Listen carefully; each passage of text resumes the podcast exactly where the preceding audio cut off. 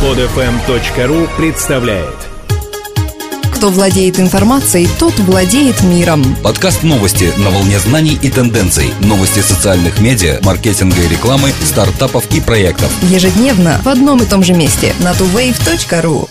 Здравствуйте! Сегодня 24 января 2012 года. Евросоюз собирается ввести новые правила, которые существенно повлияют на то, как интернет-компании используют персональные данные пользователей. После принятия нового документа государства-члены ЕС должны будут его ратифицировать. Этот процесс может занять более двух лет. Там, где новые правила вступят в силу, свобода действий интернет-компаний, таких как Google или Facebook, в отношении пользовательских данных будет ограничена. За нарушение этих правил будут введены крупные штрафы и другие санкции. Документ предоставит более широкие права пользователям, включая так называемое «право быть забытым», которое позволит людям требовать, чтобы их персональные данные были уничтожены и больше не распространялись в интернете. Весь пользовательский контент, похоже, теперь будет считаться собственностью человека, который его добавил, а не сервиса, на котором он размещен. И все же в проекте документа есть определенные недочеты. Например, право быть забытым имеет и негативную сторону. Теоретически оно позволит людям требовать от интернет-компаний удалять негативные статьи, ссылки и другой контент о себе из поисковой выдачи и социальных сетей. Как быть, если отзыв, являясь правдивым, тем самым вредит репутации того или иного бизнеса? Пока это остается неясным.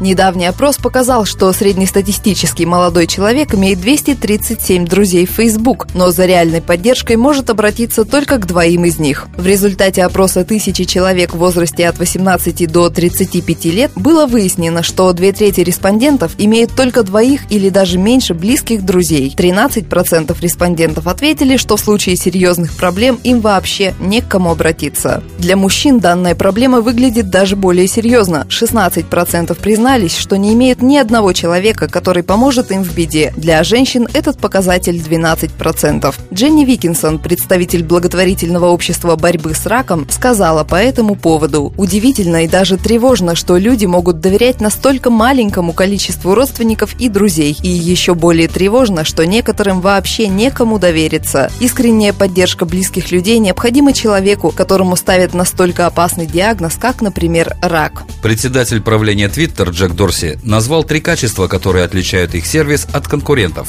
Публичный, в режиме реального времени и простой. Многие сразу же отметили отсутствие слова «социальный» в описании Twitter его основателем. Дорси сказал, что социальность – лишь один из аспектов Twitter, помогающий людям оставаться на связи со своими друзьями. Но Twitter также позволяет следить за целым миром и получать в реальном времени свежие новости на любую тему. Джек называет Twitter информационным инструментом и коммуникационной сетью, делая акцент на том, что пользователю не обязательно твитить самому, чтобы следить за интересными людьми и быть в курсе интересующих его событий. Хотя социальный элемент, безусловно, безусловно, присутствует в Твиттер, Джек Дорси не считает его первостепенным.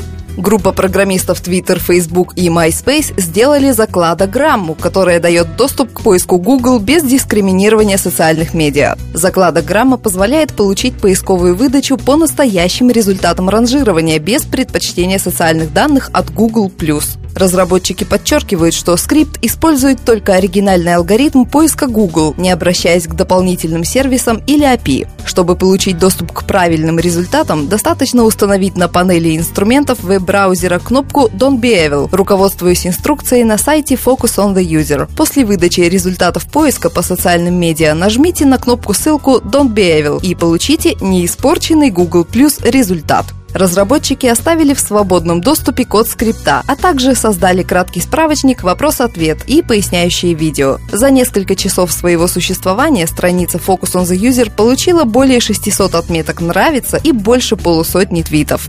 30 января пройдет первый видеочат с президентом США Бараком Обамой на технологической базе Google Plus и YouTube. Мероприятие будет транслироваться в прямом эфире в течение дня и станет, наверное, самым серьезным онлайновым видеочатом с участием публичных персон на базе социальной платформы Google Plus. Для Google это еще и отличная возможность повысить среди пользователей узнаваемость обновленной функции видеовстречи, которая продвигается как оптимальный способ организации деловых и частных видеоконференций. Президенту Обаме не в новинку использовать использовать социальные ресурсы для живого общения с гражданами своей страны. В 2011 году похожий чат был проведен на базе сервиса микроблогов Twitter. Не исключено, что в грядущей предвыборной президентской кампании видеовстречи Google Plus будут использоваться не только Обамой, но и его соперниками. Генеральный учебный совет Англии обеспокоен огромным пробелом в регулировании взаимодействия учителей и учеников в интернете и, в частности, в социальных сетях. Некоторые школы прямо запрещают своим учителям заводить аккаунт Facebook, а другие вообще никак это не регулируют. Тем временем, в прошлом году в одном случае из десяти английские учителя, обвиненные в дисциплинарных проступках, вступали в неподобающие отношения со своими учениками именно через социальные сети и электронную почту. Facebook, Twitter, онлайн-чаты и электронная почта фигурировали в 43 делах о недопустимом профессиональном поведении, рассмотренных в 2011 году.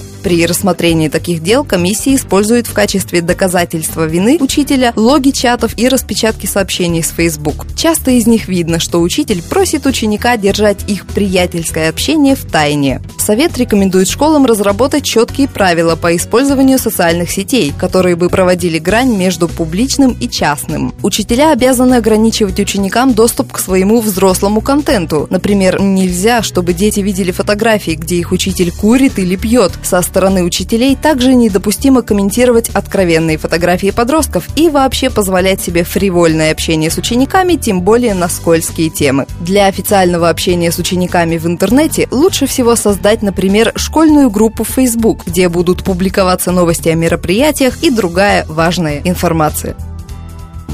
Эти и другие новости выходят на tuwave.ru ежедневно по будням. Скачать другие выпуски этой программы и оставить комментарии вы можете на podfm.ru.